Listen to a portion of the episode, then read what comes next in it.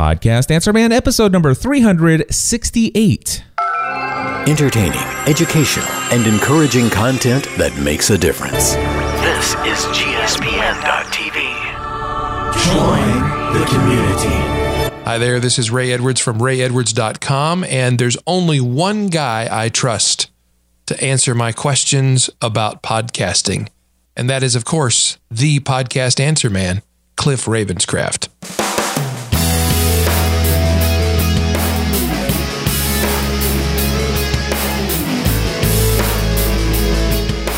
Well, hello, everyone, and welcome back to another episode of The Podcast Answer Man. My name is Cliff Ravenscraft, and this, my friends, is the podcast devoted to taking your message, your business, and your life to the next level. That's right. It does not matter if you are brand new to this online content creating world we live in, or if you have been creating online content for many years. There's something we can all do to take everything we do in life to the next level. That's right, my friends. Taking things to a whole new level is what I have devoted my life to, and I hope to inspire each and every one of you to do as well. There's somewhat of breaking news in the podcasting patent sphere. Now, I'll I'll give you guys that update in just a little bit. It's actually quite shocking, but that's one thing I'm going to talk about pretty in depth is, is the most recent news related to the podcasting patent lawsuit. And then, of course, I'm also going to share in this episode six tips for dealing with email overwhelm. And also want to give you a little bit of a follow-up, actually a bit of a follow-up related to information for my next level one-day mastermind event. But of course, I am going to save that for the end of the episode, because I just want to make sure that I'm providing you guys this wonderful content before I go talking about my own products and services. But uh, let's go ahead and jump right into things.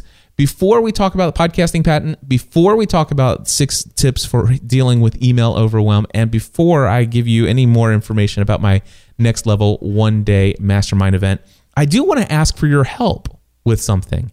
Uh, one of the things that I'm doing to take things to the next level is I'm actually br- bringing forth a brand new public speaking message. Now, this is something that is near and dear to my heart, but I've been thinking, what am I going to do for the podcast movement as a closing keynote? This is something that I want to be special. I know that uh, everybody who is going to be hearing me in that crowd has already spent the full two days at the conference. Uh, many of them had come for, you know, how how can I grow my audience? How can I monetize my podcasting efforts? What can I do to, you know, wh- where should I focus as far as on the technical side of things? They they've gotten so much valuable technical and and. And, and so many things that can help them and and help help their show bring valuable things in, you know, more valuable things into their life, to their business. But what I want to do is I want to close this conference with the idea that what can we as podcasters do as at, for for the benefit of the world?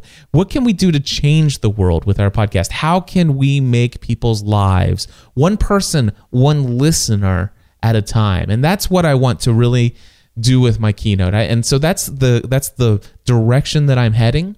And one of the things that I'll be doing is sharing four different strategies that a podcaster can use, or strategies that podcasters can use to make a positive difference in the lives of the people who listen to their shows.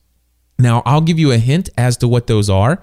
I'm not going to go into detail here. Obviously, I want to Uh, sh- save a lot of this stuff for the keynote address, which I'm sure I'll be sharing with those of you who are not able to attend. I'll record it and make it available as a, a video blog post on my site and put it on YouTube and everything like that.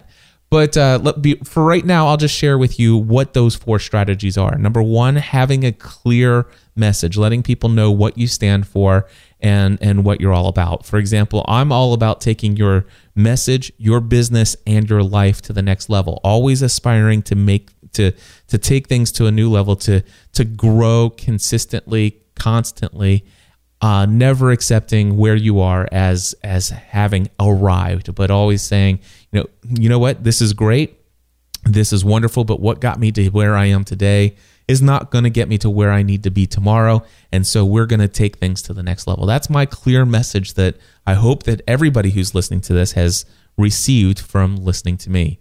There are other folks out there that have these wonderful messages. My, I'll just give you one more. Ray Edwards has a very clear message, and it's his is prosperity with purpose.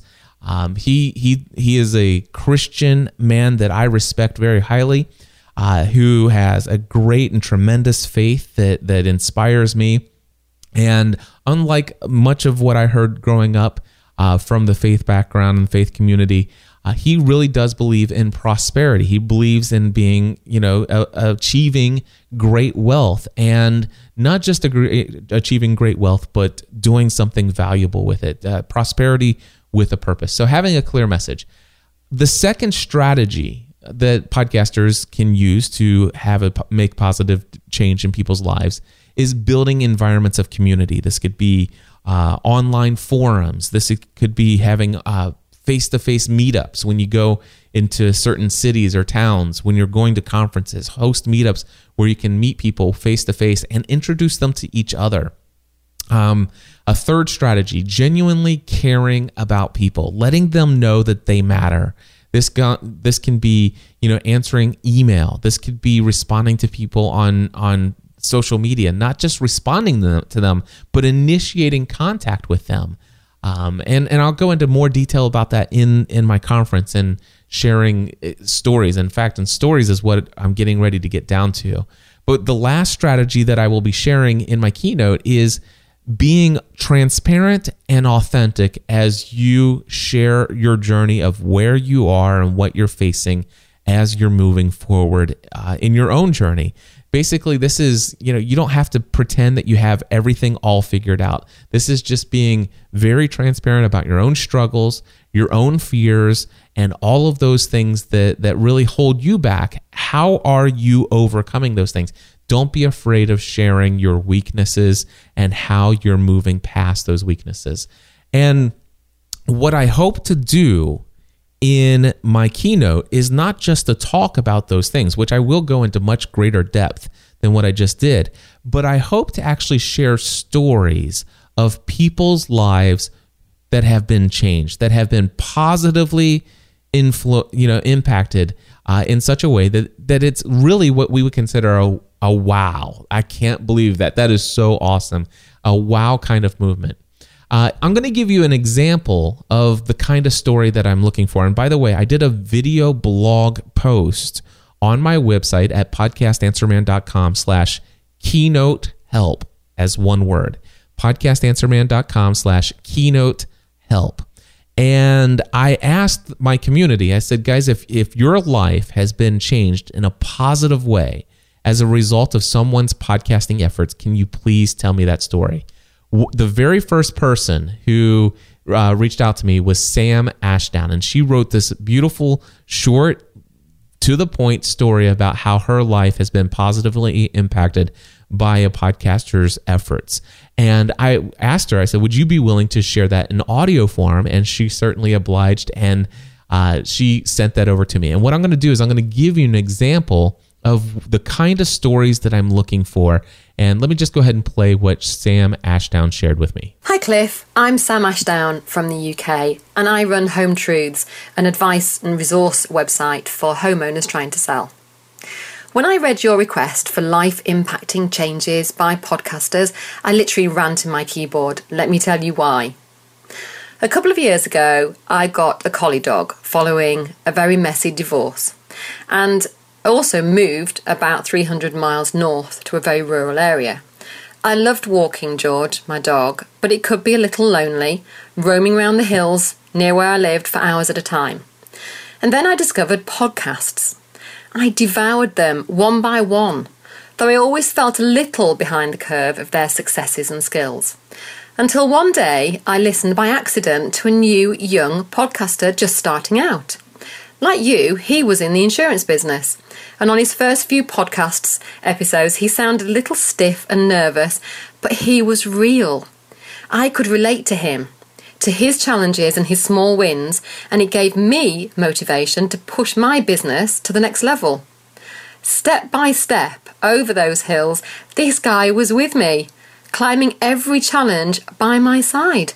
I felt invigorated, like I could do anything. He was my unofficial mentor and he didn't even know it. Then one day, he mentioned me in one of his episodes. Wow! We'd had a little Twitter exchange and he related it on his next episode. I was blown away. He'd shown me that he really cared about his audience, about me personally. Now my business really has reached new heights. And he's found, finally flown the insurance nest and is off the charts successful. He gets the very best guests on his podcasts, which are now Hangouts on Air, of course. And I still devour each and every episode. We're friends on social networks and he still remains my inspiration in a big, big way. Cliff, this comment is to say a massive thank you to my lovely podcaster, mentor and friend, Ryan Hanley from the Content Warfare podcast. Thank you so much, Ryan, from the bottom of my heart. Sam. Sam, thank you so much for sharing that story. And folks, do you hear uh, how this story actually reflects two of the different strategies that I was talking about?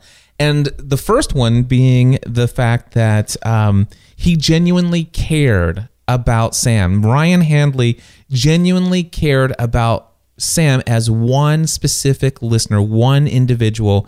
He let her know that she mattered. It was. It began with a Twitter exchange, and without even letting her know ahead of time, he actually went so far as to mention that Twitter exchange in his podcast. And how did she react to that? She says, he mentioned me. Wow. I mean, that was the reaction that she had. She says, wow, he mentioned me. He cares. He, matter of fact, I think she said he genuinely cared about me personally. And that that that right there, my friends, can have such a huge impact on people's lives. Um, another thing that I, I took some notes here while I was listening to Sam's story. She had gone through a messy divorce. She'd spent so many hours walking and, and her dog and being alone and feeling lonely until she discovered podcasting. And then she discovered podcasts that were inspiring and motivating. But the reality was that she always felt so behind the curve. When she thought of herself and where she was and what she had, what her goals and dreams are, she felt kind of like so far behind their success that there's no way I could achieve that. But because Ryan Handley was very authentic, very transparent about who he was and where he was in his journey at that moment in time, she said, I could relate to him. He seemed like a real person. He his delivery was a little stiff and it wasn't as polished. It wasn't this perfect guy that had everything together. He was a human being with fears and struggles and all of those things. And all of a sudden I felt like I could relate. And as he took bold steps moving forward, it encouraged me. And as a result of being authentic and transparent and sharing where you are in your journey, it's had a life changing impact in Sam's life. These are the kind of stories that I'm looking for. So my question is, do you have a story where uh, you have been inspired to think in a whole different way just because of a clear message that somebody has for their podcast? Uh, have you actually uh, had a life-changing experience because of somebody that you met online or face-to-face at a meetup as a result of a community environment that a podcaster created?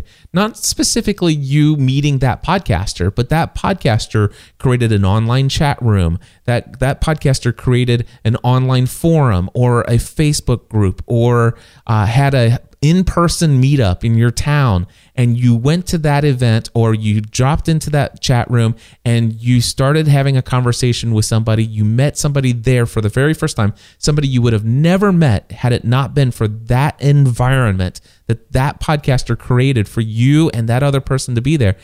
Do you have a story about how that relationship had gone to the next level and it it, it, it was a life-changing experience for you to have and establish and build that relationship? I personally know people who have gotten married as a result of first meeting in a chat room uh, at, at, at, during one of my live shows, and then coming to an in-person meetup, and then next thing I know, they're married. You know, it, it's I've seen these things, and I want to know, have you experienced them? Do you know of stories like this? Do you have a story where a podcaster personally made you feel like, wow, I, this this person cares for me. This this man or this woman behind the microphone uh, has so many other things, but they took time out of their day, out of their lives to make me feel important. Do you have a story like that? And I'm looking sp- specifically for, how did that become a catalyst for making a big difference, a life-changing, life-altering event for you? And then, of course, Um, obviously, you, uh, Sam's got a great story about how being genuine and authentic. But these are what I'm looking for, and these stories will help me uh, determine what stories I can share to help encourage and inspire the attendees of the Podcast Movement Conference. So if you want to help me by supplying a story, go to podcastanswerman.com slash keynote help and put it in the comments section below. And by the way, that that post already has over forty comments.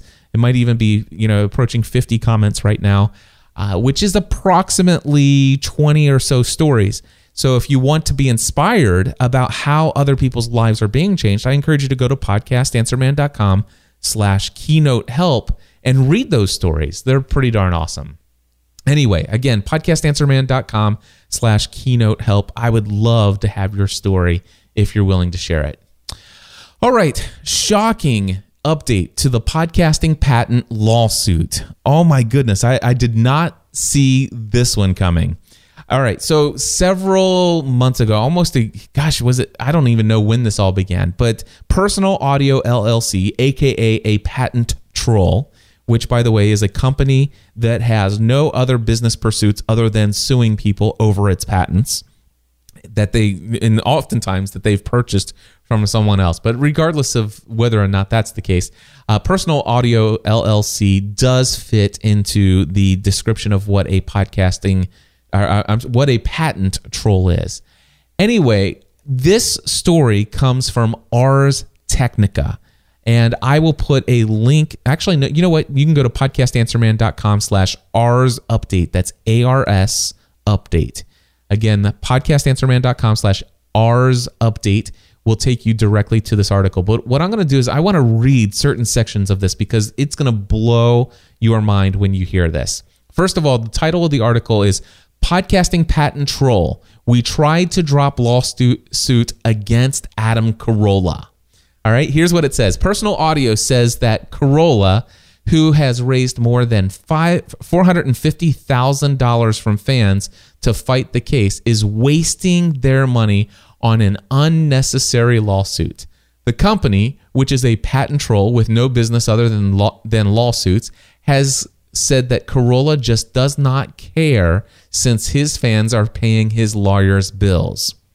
Adam Carolla, uh, uh, let's see here, Adam Carolla's assertions that we would destroy podcasting were ludicrous on their face. As uh, Personal Audio C E O Brad Liddell or Liddell uh, says, he says, but it generated sympathy from fans and ratings for his show. Getting his fan base to continue to donate to his legal fund is a cynical exploitation of the publicity power he enjoys as an entertainer. He continued to say that Personal Audio was, quote unquote, quite surprised. Carolla turned down their offer. And in fact, this is what uh, this guy says. Perhaps this is because he feels that he can simply get his fans to fund his future and now unnecessary legal expenses. Or perhaps it relates to how he uses how he uses the case as material for his show. The fact of the matter is that Adam Carolla is asking people to donate money to him for a lawsuit that he no longer needs to defend. We would like his listeners to understand this situation when deciding whether or not to donate any additional money to his cause. According to person, uh, and that, by the way, all of that was this quote from this uh, the C E O, Brad Liddell, or whatever his name is over there at Personal Audio. This is back to the article. Uh, it says, according to Personal Audio, they've lost interest in suing podcasters because the podcasters, even one of Adam Carolla's size, just don't make enough money for them to care. Personal Audio says this. Uh, w- let's see here. They were under the impression that Carolla, the self-proclaimed largest podcaster in the world, as well as certain other podcasters, were making significant money from infringing on Personal Audio's patents, stated the company. After the parties completed discovery, however, it became clear this was not the case. All right, back to the article. He says here, uh, Personal Audio has all, already dropped its lawsuits against two other podcasting defendants from the case, TajiNet and How Stuff Works, apparently without paying anything. The patent company is charging ahead with its patent case against three big television networks, C B S, N B C, and A B C. Personal Audio is now trying to wring a royalty from those companies for releasing video episodic content over the internet. Jury trials are scheduled in both the Carolla and T V broadcasters case for September. In response, Carolla sent Ars Technica a statement saying he'll continue to pursue counterclaims against Personal Audio, seeking to invalidate the patent so that Personal Audio cannot sue other podcasters for infringement. Uh, let's see here. Uh, Carolla's comp- company has already incurred hundreds of thousands of dollars in fees and expenses to defend itself against the Personal Audio patents. And then it wraps things up saying here, the Personal Audio patent was also used in a patent to demand uh, letters. Actually, let me hear. Let me start that one over. The Personal Audio patent uh, was also used in patent demand letters sent to small podcasters, which earned the attention of the Electronic Frontier Foundation. However, none of these letters have been made uh, public in more than a year. So Personal Audio may have dropped the idea of going after small fish as well. In any case, the E F F has opened a second line of attack on the podcasting patent in the U S Patent and Trademark Office. The patent is going through a process called inter partes review, which is where the office reconsiders whether or not it should have been granted in the first place. If the current scheduling holds, The uh, for the trials, the patent will be put in front of a jury in Texas uh, before the Patent and Trademark Office can chal- the before the patent tr- uh, challenge is completed. Anyway, if you want to read the full article, um, I give you pretty much most of it, but I certainly encourage you to go check it out. podcast answer man dot com slash A R S update, and uh, you can read the whole thing. There's over one hundred fifty comments on this article when I read it earlier. And so it says here, one person wrote, full disclosure, I'm a fan of Carolla's and I've listened to his podcasts when they were just his radio shows put up on iTunes and continued to listen since he went podcast only in two thousand nine. I also donated to the fight to fight the patent trolls campaign. I donated to the Electronic Frontier Foundation campaign. And I have my very official black E F F hat now. I do not want my money back, and I say that he should keep fighting. I also say the E F F should keep their effort up to invalidate the patent. I think the Personal Audio folks just don't know, just don't want to fight on unequal terms. They want people to just pay the royalty and move on. Perhaps Carolla doesn't make that much money from podcasting. He also does live comedy shows like Mark Maron and other famous podcasters. The fact remains that Personal Audio are leeches who didn't invent podcasting and are merely trying to extract a fee from productive members of society. I love that comment. Anyway, here's another comment I found on there. I bet the Personal Audio folks want to drop the lawsuit now that uh, a big dog bit back. They should have considered that in advance. Additionally, I'm pretty sure that most people who contributed money would want the lawsuit to continue. And then another person commented, how shocking. Pod, uh, patent troll tries to get settlement money. Patent troll gets called on their bluff. Patent troll whines when they actually have to pay lawyers to rep- represent them in court. And then somebody quoted the article, a cynical exploitation. Oh, the irony. So anyway, it's uh, very clear from this article that Personal Audio had made the decision that, it, to me, I, my interpretation is that they realized they aren't going to win this one. And not only did they realize, in my, and again, and I'm not a lawyer, I don't play one on television either, but in my opinion, not only did they realize they weren't going to win this, but I, I, I think they realized that, hey, if we continue to pursue this thing, our patent's going to be invalidated and we won't be able to use this to go against anyone. And that's why I believe that they decided to go towards the, you know, the big t- television networks, you know, for their video episodic content on the internet and leave the podcasters alone. But the reality is, is that, you know, Adam Carolla has already spent this money. It is so close to actually getting uh, in front of a jury. And I do believe, from what I've heard, that they have plenty of material that just basically says, this is crazy, this should not exist, and that that he would win. That that's where things are looking. But at this point, yes, the other two networks, have, the lawsuits have been dropped, that nobody else, as far as I know, has received a letter demanding uh, licensing fees from the podcasting patent, from Personal Audio. But Adam Carolla has de- has decided, I am not backing down. This is not going away. We are going to continue to fight this thing, and we are going to just shut this thing down. And, you know, there are two things that I think about this. Number one, well, what if they get in front of a jury that just doesn't care? You know, th- th- that's that's a little scary, right? Um, what if they get a jury and they award Personal Audio? Um, you know, I I personally, I I am of the belief that not in a million years would Personal Audio win this case. I've felt that way from the very beginning. I've not ever, not once have I felt threatened in my career choice as a podcasting consultant since the the podcasting patent lawsuit first went into effect. I've personally trained over uh, one hundred fifty students how to launch a podcast. And out of those one hundred, one hundred fifty students that launched a podcast, more than half of them personally reached out and says, wait a second, I just spent all this money and I'm hearing about this podcasting patent. And I was able to convince all of them that I just don't think that this is going to be an issue. And here's why I think this can be a good thing. And I've always said that.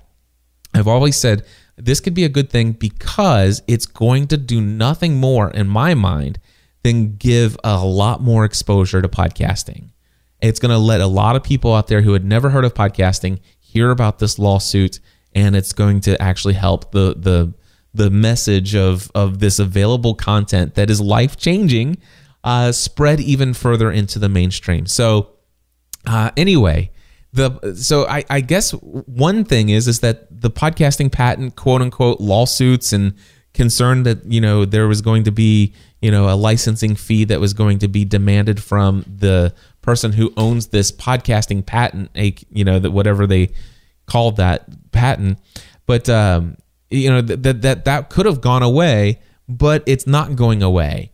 Uh, and instead, um, it, it, it looks like it might be carried out to the necessary conclusion, and hopefully that conclusion will be that it will be completely defeated. Now, I have not looked to see if what the additional efforts are for Adam Carolla to continue to raise funds, uh, but if I'm uh, made aware of those, I will find out how you guys can continue to contribute to uh, his legal defense fund uh, so that this thing can be fully funded. And, um, you know, that we can stand up and say, hey, you know, we're a community of people, you know, you, you, you can't come into this beehive and stir things up and then just go away quietly. Uh, we're, we, we're, we fully intend to produ- to protect the hive, uh, which is our, our ability to, to create this content that you, uh, Personal Audio L L C, A K A Patent Troll, did not invent. So there you go. Ah, yeah. Wow. Podcasting patent. It almost went away, but it still continues on. We'll see how things go. Uh, just two two more months away. All right. So I want to share with you uh, six tips for dealing with email overwhelm. Now, I know that a majority of those of you who are listening to the show, you're still at that phase where, gosh, I wish I had more interaction with my community. I wish I had more um, uh, feedback. I wish I had more engagement with the people who listen to my show. I wish I had more comments on my blog post. I wish I had more people who would send me emails from my community. Uh, but the reality is, is that um, regardless if you're in that situation or not, you're, there's a ch- good chance, just because you live in the world we live in today, this technical world of uh, digital communication, that in one way or another, you're dealing with email overwhelm. And the one thing I will tell you is that if you consistently serve your community with great content that gives people great value, that potentially changes their lives for the better, if you're creating that content consistently, if you are not being inundated and overwhelmed with emails from your community right now, the good news is that one day you will. Uh, it's just going to be a natural byproduct of serving people well. And and and basically, the more overwhelmed you are from by email from your community, It, it, it's an indicator of how well you are serving that community. And and so so see it as a good thing. But the reality is that being overwhelmed by a lot of email is still overwhelming. And for me personally, I'm at a place now, I receive at least one hundred emails every single day. And believe it or not, um, I actually still maintain inbox zero on a daily basis. Now, there are times when I go out of town, and when I go out of town, I can sometimes, you know, if I'm gone out of town for about four or five days, some up to a week, I could actually get about three to four or five days behind on email. And when I come back, I may stay three to four or five days behind on email uh, for up to a week, or at least for as long as I was away. Uh, but eventually I get back to in, inbox zero, and then I'm pretty good at maintaining inbox zero until the next time something, you know, ma- massive or dr- drastic happens in my daily routines. But I, I, I do have, I, I believe that I've come to a place where I feel very confident in my ability to maintain inbox zero without the need, without the uh, need to actually hire somebody to sort through my email for me. Now, that may not always be the case. I mean, there, you know, if, if I get to the place where, you know, I'm starting to receive a, you know, five hundred to one thousand emails per day, certainly, you know, some other things will have to happen. But even right now, yeah, about one hundred to one hundred eighty emails a day, I have been able to maintain inbox zero. And so what I'm going to do is I'm going to share with you six, six tips for how I deal with email that keeps me from being overwhelmed and that allows me to get to what I call inbox zero, which means that in my email inbox, there are no messages, none whatsoever. It says you have no mail. All right. So would you like to do that? Here's tip number one. The first one is to know beforehand what you're, what you will say yes to and what you will say no to. So before you open up your email inbox to answer anything, before you do that, make a decision. What will I say yes to and what will I say no to? And this all comes down to knowing what your priorities are. And, and for me, I have a list of the top seven things that I will focus on each year. And and this list changes year by year. Usually it has a lot of the same things on there. About four to five of the things have been pretty consistently at the top of this list for the last several years. But usually there's one or two new things that a- are added into the top seven things. And then there are a couple things that fall off. Just to give you an idea, what are some of the things that I say yes to? I say yes to anything related to podcasting A to Z and a student signing up for it or participating in it. I say yes to anything related to a podcast equipment sale. All right. This is somebody who is actually seriously going to purchase or has purchased um, my podcast equipment package at podcastanswerman.com slash equipment. I say yes to anything related to um, creating a great digital product that people will purchase one off or that people will uh, find extremely uh, valuable within my Podcasting A to Z course. So I say yes to digital products. I say yes to um, affiliate and co- uh, commission income. So I say yes to people who are looking for resources where I can send links or I can create content that is actually going to help me uh, help people find valuable resources that I have personally tested and used myself that I rec- can recommend that I know is going to be a great value to them and where I will earn a commission. And I also say yes to people who are looking for help one-on-one, which I don't offer one-on-one coaching and consulting at this time. And I haven't for the last eighteen months. Uh, and as a result of that, I do have a referral network where I have a specific set of hand-picked uh, people in my network of referral uh, consultants that I personally will refer people to. And I make a generous commission on the invoices that they send to those clients that they that I refer over to them. And and so I say yes to that. I say yes to public speaking opportunities, but only a couple because it's getting further down on the list.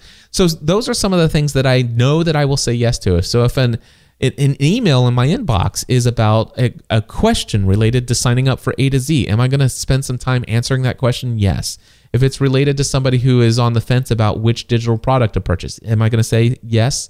Absolutely. If somebody's on the fence about buying one of my equipment packages, um, You know, am I going to spend some time answering that question? Yes. Uh, if somebody wants to hire me one-on-one, but they don't want to take my Podcasting A to Z course and they don't want to buy my tutorials and they don't want to spend time listening to my site or going through, they want to hire me one-on-one and just have an hour of my time. Am I going to say yes to that? The answer is no.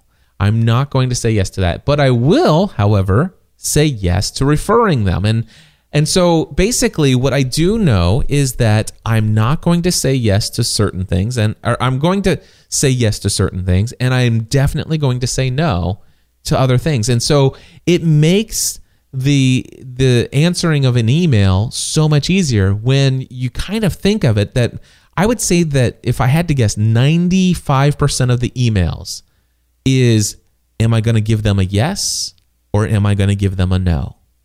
That that's really comes down to one of those two things. Do you get a yes response or do you get a no response? And and and and by the way, that what is the yes and the no? It's do you get a lot of my time? Do I spend five to ten minutes responding to your email, or do you get a much quicker no response? Uh, so that's the first thing. Now, the so basically that that's the first tip is to know ahead of time before you open your email inbox. What will you say yes to and what you what will you say no to? And by the way, if you don't have this, you'll end up saying yes to a lot of requests in your email because you'll because you genuinely care for people. You want to help and serve people. You have many gifts and talents that you have the ability to help those people. But if you have not determined ahead of time what are the most important things for you to say yes to, you're going to say yes to a lot of things that are not nearly as important as some of those other things. And as a result of that, you will be overwhelmed by how much you have said yes to. Guaranteed. You need to become an expert at saying no and know ahead of time before you open your email inbox what you're going to say no to. All right. And by the way, I would say that eighty percent of my emails get a no response. They get a they get a no I'm not available to help you personally one-on-one with what you're looking for. But I, I have a tip for that as well. All right. But before we do, uh, the next tip that I want to give you is catalog your most frequent questions and take time to pre-write responses to those questions. So what I what do I mean by this? Well, for me, I get the same fifteen or twenty questions every day. Um, I, Almost all my email will be will fit within ten to fifteen different questions that I get.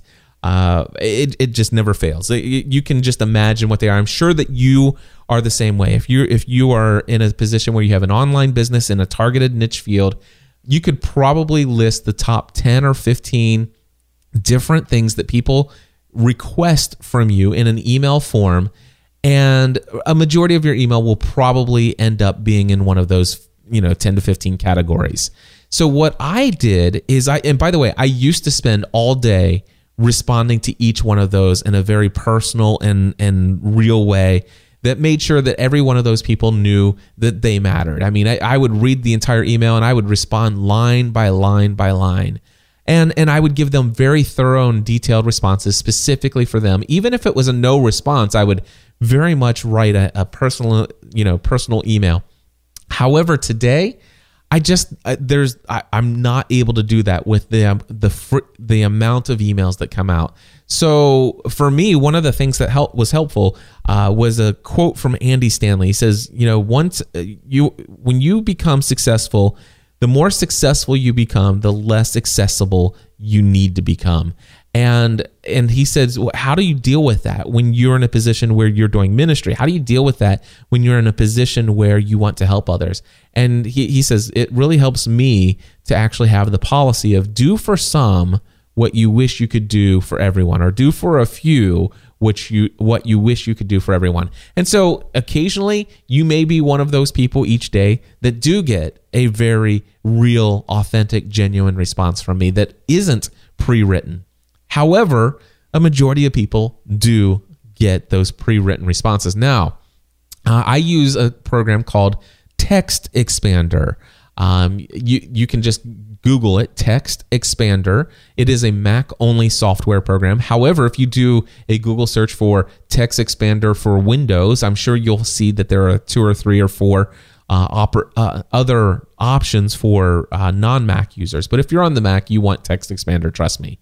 Um, and, and basically what I'm able to do is I'm able to hit reply and hit R R E F E R, which basically is the word refer with an extra R in front of it. So let me, for example, read to you what that says. So if you were to say, hey, Cliff, I've been reading your stuff, um, and I, I I I don't need to take your course, but I just need an hour of your time. How much would that be?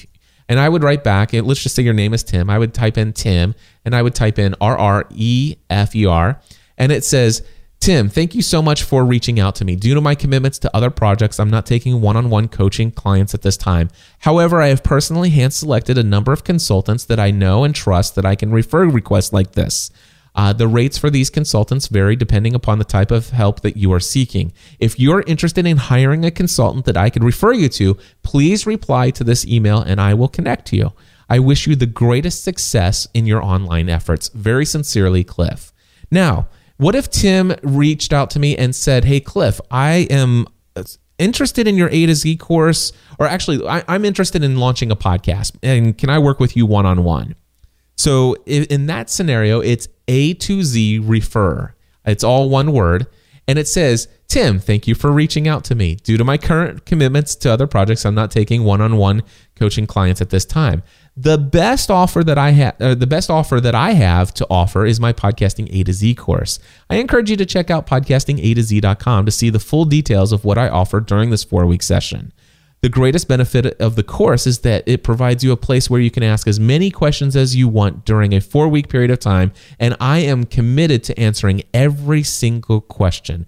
I especially ans- I especially encourage you to read the testimonials at the bottom of the page. However, if you prefer hiring someone to do all the setup for you, I have personally hand-selected a number of consultants that I know and trust that I can refer a request like this to. Uh, blah, blah, blah, blah, blah. So you get the idea. Matter of fact, I even, let's just say Tim says, hey, Cliff, I'm a huge fan of your show. I'm on episode thirty-eight of my podcast, and I want to interview you. And I would type in the word interview with an extra I in front of it. So it would say Tim, and then I would type in I, and then I would type the word interview. And it'd say, Tim, thank you so much for inviting me to be a guest on your podcast. I never take these requests lightly. I actually accept and schedule approximately ten to twenty interviews each month.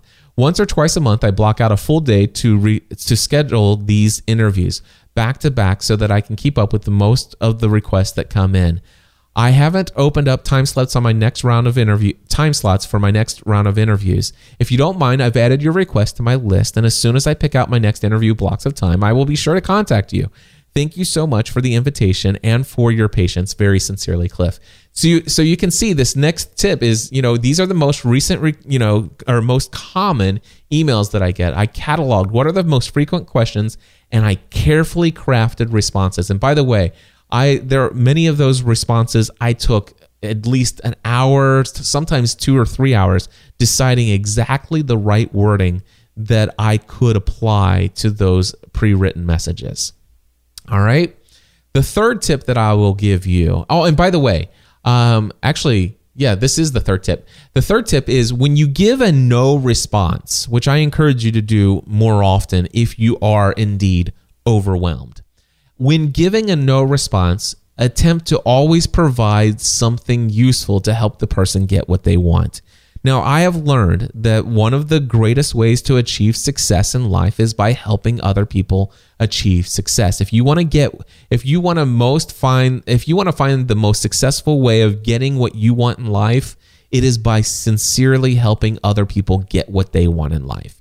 So if somebody comes to me and they're looking to me to help them find what they're looking to achieve in life, and my response is no, well, that's, I'm perfectly fine with that. And by the way, I wasn't when I first started this process. And I bet you'll have a tro- I bet you'll have a lot of problem with it if you're not an expert at saying no yet either. However, uh, I've grown to the place where I'm very confident in giving somebody a no response. But I never give them a no response and just drop it. In fact, in my no response, I'm always attempting to give them what they want. I, to basically help them find it. And here's what I had to do. I had to actually get to the place where I said, I'm sorry, I'm not able to help you uh, because I'm so overwhelmed with email right now. Uh, have you know? But if you want to, you could just go to Google, type in this Google phrase, and you'll find the answer you're looking for. I'm absolutely certain of it. All right? That's one thing you could do. However, I, you know what, there, I'm still at the place right now where if it's a question that a quick Google search would have got them what they're looking for, I, you know, instead of telling them to Google it, guess what I'll do? I'll Google it and I'll give them the top two or three results that I personally think would be helpful to them. Or I will connect them to a community, an online community of people who have a passion for helping people in that area, people who have more time and are devoted, and, and that's their greatest joy is to help them with that particular question. And so being able to point them to resources, to give them, to help them, you know, in your no response, give them something that's going to move them closer towards achieving what it is they're looking to achieve. So that's tip number three. Tip number four. Move to-do items out of your email inbox and put them into some sort of task management system. Um, for me, I use Evernote, and Evernote has this ability for me to forward uh, emails or blind carbon copy emails into uh, to a special email address. And for me, I personally just have those go into my Evernote account. And so if somebody if if somebody sends me an email and the idea is that I you know I need to follow up on this, I can't just delete it and forget it. Um, this is something that I in two more days I'm supposed to you know do this one thing, or I'm supposed to you know this person says they're going to do this, but if I delete this email or archive this email, I'm going to forget about it, and as a result of that, um, I'll, I'll just. You know, I'm just going to leave this in my inbox, and you know, I know it's Wednesday, but on Friday I'll I'll see it in my inbox and I'll reply then to check and make sure it's done, and then I'll keep it in my inbox until I finally get confirmation or response from them saying that this has been indeed finished. That, my friends, is not an email that stays in the inbox. That actually needs to go into some kind of task management system. This is something that is a follow-up item. That this is something on a specific day. Uh, at a specific time, or, or usually just as a spe- at a specific date in the future, I can look at it. But until that day, I don't want it in front of me. I don't want it to. I don't want it to even show up. I don't even want it in my subconscious mind. I want it on a list somewhere else that will be pulled up that specific day. And so that's what I do: is I forward those things to Evernote, and I use Evernote to uh, use the reminder system. It's for me to set it to, to be reminded on a specific date. And every day I come into my office, I will actually look at all the reminders for today. And um, one of the things that uh, was a real stickler for me, it's like, oh, man, but I, I want to be able to hit just hit reply and send the thing back. Well, I use Google Mail, or I use Google Apps, which is Gmail, but for businesses. And if you have Gmail or Google Apps, for me, what I can do is I can actually go to that email in my browser and I can cut the U R L out of the uh, web address bar. And I'll actually go into my Evernote uh, and I will paste a link to that email thread inside of my Gmail or Google Mail. And that way, when I get to that to-do item, all I do is in Evernote, I click the link at the top of the reminder, and then that pulls up the discussion thread in my browser, and I just hit the reply button. And that that message in Google Mail has been archived. It's not in my inbox, but it's still there in my archives. And by simply having that little link at the top of my Evernote, I'm able to click on it, pull it up, reply, and send it off on its way. But I don't see it until I actually need to do that into the future. And that, of course, allows me to free that thing from my email inbox. All right, so that was tip number four. Move to-do items out of your inbox and into a task management system. And the last two um, are this. Uh, create labels. And of course, now I'm very specifically talking to Gmail users, and I'm sure that you could probably figure out how to do some things with labels and tags and filters and all this other stuff, or, you know, folders in your own email clients. But I use Google Mail. So what I will tell you is that I create labels and use filters to help me easily identify certain types of messages that are in my inbox.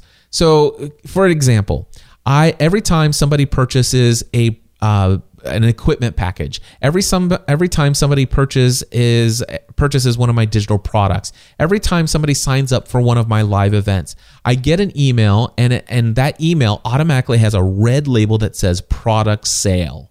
And and what I do is I open up my email inbox, and I might have, you know, fifty-five emails.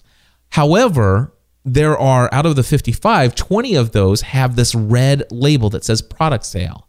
And that instantly tells me these are the most important things. And by the way, I turn off all of the automatic sort and sorting functions of Gmail, that, you know, those three different tabs, promotion, folders, and stuff like that. I don't even bother with that. But anyway, my main inbox has everything that comes into it, and that's what I have. So, and there, to give you another example, like sometimes I, you know, if I purchase something on Amazon, I don't get a paper receipt that I put in my wallet that gets entered into bookkeeping later. So what happens is Amazon will send me a receipt, or if I buy something off of some other website that emails me a receipt for my purchase, like GoDaddy for a domain or something like that. Well, I have a label called receipt, and it's a yellow label, and it says, you know, here, you know, electronic receipt. And I can easily look at my list of, you know, seventy, eighty emails, and I can see three or four receipts in there. And I know that those receipts, I'm going to click on it, and then I'm going to open up uh, my QuickBooks in another tab, and I'm going to add those expenses and file, and then I can forward those receipts onto wherever I forward them. So just looking at my email inbox, because I created these labels, and then I said, you, with a filter inside of Google, I said, hey, anytime an, a message comes in from eJunkie, which is my shopping cart solution, I want you to add this label that says product sale. Anything that comes from GoDaddy, Uh, as far as, you know, this, you know, confirmation, I sent, put the receipt on there. If I get an email from Amazon, you know, confirmation of order received or whatever, or maybe it's the whatever phrase they always put in the subject line, I do a filter that says every time this happens, add this label. And that's how I do that. So create labels and use filters to help you easily identify what are those messages that are the most important for me to tackle first. All right. And then my last Uh, tip that I'll share today, of course, I've got tons of things that I do for my productivity, but uh, the one other thing that I do is I create separate email inboxes for less urgent items. Now, how I do this is I create a label called, let's just say, social media. And I create a label called show preparation. I create a, a label called for processing. All right. And what happens is there are certain things, like if I get a, no, a, a Google Plus notification, if I get a Twitter notification, if I get a Facebook notification, a LinkedIn invite to connect on my network or whatever, all of those things, none of that hits my uh, inbox, it, my, my genuine real life inbox. Instead, uh, what happens is on the left-hand side of Go, uh, G, Gmail and Google Mail, uh, you have all your labels listed. But you can actually choose to only show the labels you want. So all of my labels are hidden except for A to Z, social, show prep, and for processing. And so if I get anything from a social media site, I have a filter that says, if I get a, a message from Facebook, number one, add the label social media. Number two, fil- or archive or automatically skip the inbox. That's it. And then that filter's done. So now every time Facebook sends me a message that says so-and-so uh, sent you a message on Facebook, instantly it gets put the it gets put into the label uh, under social media, and instantly it skips my inbox. So it never actually appears in my inbox at all. But it's actually, if I click on the left-hand side and click on social media, that little label over there on the left, it in essence gives me an e- another inbox of all the messages that are labeled social media. Now, what I do in that case and how I treat that almost as another email inbox is every, once I have f- seen that message and and and, record, and all of a sudden decide, I don't need this anymore, then what I do is I actually will um, re- remove the label. So once, like for example, if you send me a, a LinkedIn request, uh, it will show up in my label under LinkedIn, under social media. And I'll see that, I'll open the email, I'll click on the link, accept your connection, we are now connected on LinkedIn, and then I'll go right back to my Google Mail tab and I'll remove the social media label off of there. That message is still archived, it's still on Gmail, but it's not in my, it was never in my email inbox, and now it's no longer in my social media label. Those, my friends, are my six tips for dealing with email overwhelm. And that, my friends, is how I'm able to maintain inbox zero on pretty much a daily basis. In fact, before I launched today's Podcast Answer Man episode, I was at inbox zero.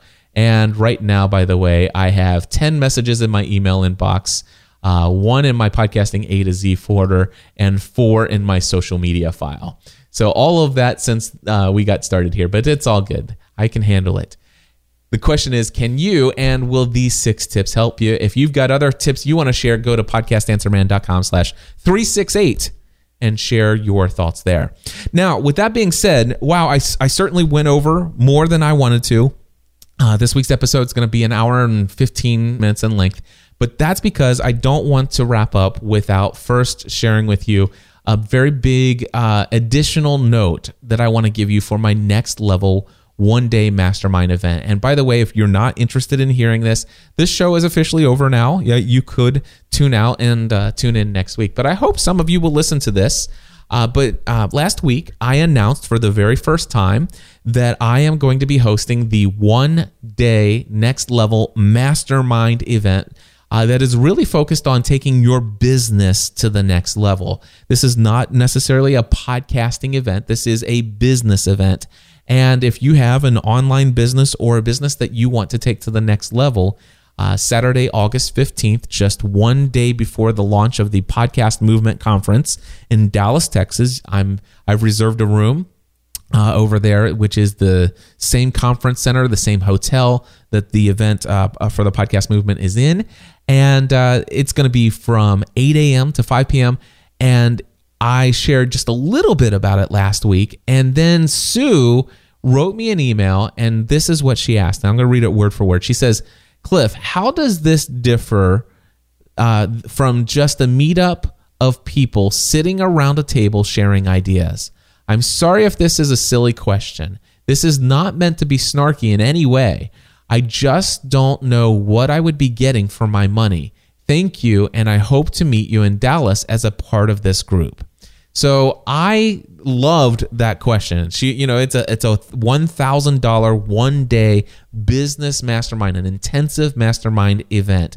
And by the way, I do have um, three people already signed up, and I have a survey from a fourth person who will probably be signed up as soon as I contact them back, um, because I do think that they'll be a good fit for the event. Anyway, so there are still six spots left at least, and if you want to learn Um, how is this any different than just a meetup with a group of people sitting around a table sharing ideas? If you want to know what the value you would be getting if you were to attend this one-day event, I'm going to share with you the response that I made to um, Sue, and it's an audio response that I recorded, and I'm going to go ahead and play that. And by the way, I'm just going to tell you right now, it's fifteen minutes in length. So With that, I'm going to go ahead and play the whole thing that I sent over to Sue right now. Hey, Sue, this is Cliff Ravenscraft, and I am responding to your email. I hope you don't mind, but I chose to respond with audio because I feel like I could probably communicate this a little bit better with my voice than trying to find just the right words with the keyboard. So anyway, I know that your question was not meant to be snarky and that you are just, you know, questioning what am I going to get for my money if I were to sign up for the next level one day mastermind event. So here's the question that you asked. You said, um, I'm wondering how this event would be any different from just having a meetup of people sitting around a table and sharing ideas. And so I can understand if you've not been involved in mastermind group meetings before that it, it is a hard concept to, um, to grasp, but let me explain to you a couple things here that I think might help you get a better understanding of what's going on. First of all, um, there is the question of just the meetup of people sitting around a table and sharing ideas. So first and foremost, I want to say that if it was just that, um, it would still be valuable. Now, would it be worth one thousand dollars and a day of your time? It depends, I guess, on who those people are, and we're going to get around that in just a moment. But the idea of, of a group, a small group of people sitting around a table for the purpose of sharing ideas is a powerful thing in and of itself. In fact, um, I would encourage you to do this often, and to to you don't have to charge for it. You could find a place to meet and get around and do this uh, very often yourself. In fact, I think the important thing, though, is what ideas are being shared and what is the purpose of each person coming to the group. And those are the kind of things that I want to talk about that are going to uh, set this meeting in particular apart, and especially uh, not only, you know, this meeting and how, how the group is focused, but also who is at the meeting. So first and foremost, I just wanted to say that, you know, a meetup of any group of people sitting around the table sharing ideas has potential value, great potential value. And I do stress the word potential. And that's where I am going to help you understand that this is not just potential value, that obviously I'm charging one thousand dollars. So I do believe in the actual value of this particular small group of people sitting around this particular table, uh, sharing these particular ideas. It's very specific and, and very much focused. So what is it about this group that that would be worthwhile? First of all, and, and I hope this doesn't sound arrogant, but it is the fact that I'm leading the meeting. Uh, so this isn't just a group of people sitting around a table, but it's a group that's sharing ideas. It's a group of t- people sitting around a table sharing ideas with me as the facilitator of that meeting and that time and how it's arranged and how the conversations are going and what direction things are going towards. And as I shared in the audio version of Podcast Answer Man in episode three sixty-seven, I have experience in leading over four hundred fifty mastermind meetings myself. Now, I've been in more uh, mastermind meetings than that, but since two thousand ten, I have personally led, I have facilitated over four hundred fifty of these meetings. So I do know how to run one of these meetings. And if nothing else, Uh, one thing that you could get of great value here is that you come for this one-day mastermind event. You actually get the taste and and the the sensation of what happens when a mastermind group comes together for the purpose of the mastermind and, and the mastermind principle. And as a result of that, you could come away with, from this saying, you know what, I want to create a weekly mastermind, or I want to create a personal mastermind group that I'm going to lead myself, and I'm going to use a lot of what Cliff did in facilitating this meeting uh, and take it away. And if nothing else, it was a one thousand dollars training course on how to lead your own mastermind group. And I can tell you there is a lot of value in just that alone. But let's talk about not just the person leading the meeting and how the meeting is going to be led. I think there's value in that, obviously, as I shared, but uh, there's also the value of the people who are actually going to be around this table sharing ideas. This isn't just any group of people. Uh, this is a very specific group of people, and I'm going to use the word, the words, who are fully invested in the group or fully invested in the meeting. For example, not only are they invested in time, which of course they're going to be there for from eight a.m. to uh, five p.m., including a lunch break where we're going to spend some time together. But not only that, but they have also invested in travel time. They have also uh, invested financially. As you know, the cost of this one-day event is one thousand dollars. And obviously, just the price tag of this this meeting alone pretty much uh, creates a certain selection of people who are at a at a minimum level in their business where they would be willing to pay one thousand dollars for the opportunity to sit around the table with other business people who also have uh, you know seen the value in sitting around a t- table with other people who have paid one thousand dollars to be a part of it. So it is it is a certain um, there is a certain level of the folks that are going to be there that will actually participate. And of course, I'm personally going to be going through each of the folks who have signed up for the one-day mastermind event and make sure that that you know these folks are people who do have a business, that it's not something they're thinking about, it's not something that they're dabbling in. These are people who have business experience, and that's the next thing. So the first thing about each of those people that will be sitting around this table, it's not just that they're fully invested, and it's not just the leader of the group who is uh, has experience in leading over four hundred fifty uh, mastermind meetings, but also every single person around that table will have experience in owning and operating a business. So these are people now. The and, the and the good thing is, is that this is going to be people from all various walks of life, as various different types of businesses, um, and some of the experience that they're going to bring. There are people who have very high strength in marketing. There are people who are great at product creation.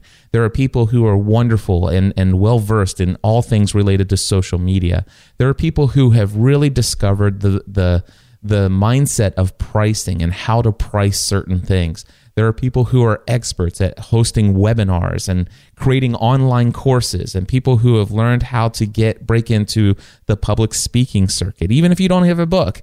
Um, there are people in there that have had literally thousands and thousands of hours of coaching and consulting one-on-one and in group coaching sessions and all of these other things. And I could list the the different types of experience that that would be listed. And, and what I want to share with you, and again, I hope this doesn't sound arrogant, but all of those things that I just told you, marketing, product creation, social media, pricing mindset, uh, webinars, online courses, public speaking, coaching, and consulting, if I were the only person sitting at the table, I have all of those as ex- as strengths myself. Now, here's the deal. I also have many weaknesses, and that's why, you know, bringing not just myself to the table, but bringing other people to the table who have strengths that probably a lot of the folks in the room will have several of these.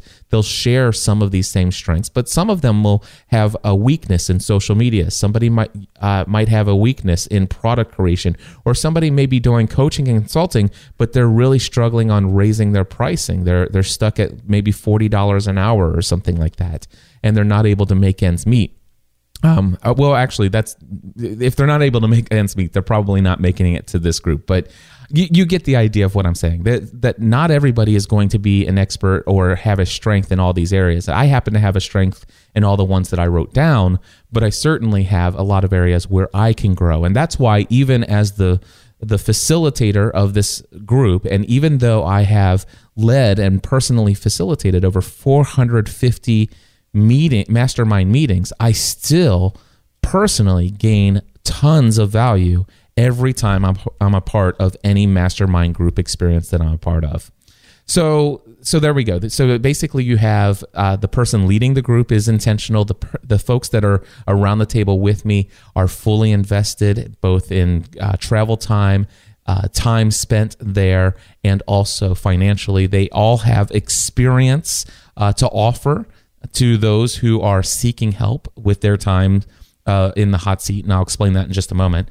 But um, so, yeah, that, that is exactly what I wanted to share with you is that there is a value. It's not just any group of people sitting around the table just sharing any ideas. These are very specific. In fact, one of the things that will happen for you or anyone who was to sign up for this mastermind one-day event, you would actually have thirty minutes, a minimum of thirty minutes in the hot seat.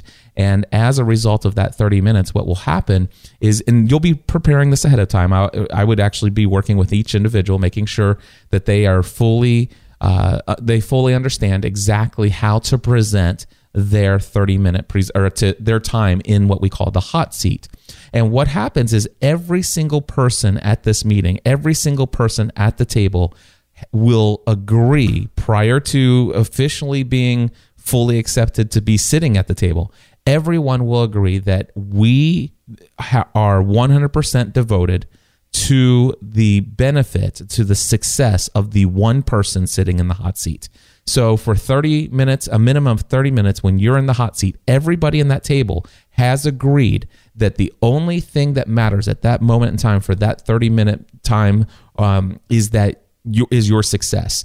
We are full, everybody at the table has forgotten about their own desires, their own needs, their own questions, and everybody's saying, okay, what's my experience? What is this person in the hot seat? What is it? What is their business? What is their idea? What is their goal? What are the obstacles that they just communicated? What struggles are they facing? And the idea is for you to take about maybe five minutes, uh, maybe even seven or eight minutes to express who you are, what your business is, and what your ideas are, your goals, your struggles, your obstacles that seem to be in your way. And then after about five to seven, maybe eight minutes, then you stand in that room and everybody else in that room pours into you based upon all of their experience, all of their ideas. And what happens is all of a sudden, maybe I didn't, maybe I share an idea and, and I throw this out. And then the person over there right across the table from me says, oh my gosh, you know what, that just Uh, sparked a memory of an experience that I had, and I think you should know about this. And in fact, I know the person you need to talk to. Um, those kind of things happen in this environment. And every for that thirty minute time, for when you are in the hot seat, it is all about you. Every single minute of that time is all about you and your success. And we are very serious about being devoted to each other during this time. The other thing is that, okay, you might think, well, gosh, okay, that's great. Um, I, of course, I don't think that you would do this, Sue, but uh, some folks might say, okay, well, I'm go- that's great. I'm going to go there. I get my thirty minutes. I'm in the morning. Why should I sit there the rest of the day? Well, that we don't let people like that into this meeting. So this is, this is again, it's it's about the type of people who are sitting around that table. It's not just any group of people sharing ideas. This isn't a selfish group of people. This is a selfless group of people who understand that, yes, I have something of value to give. My experience, you know, I, I in my hot seat, I have received great value. I have received great advice, motivation. I now can take that area of my business to the next level.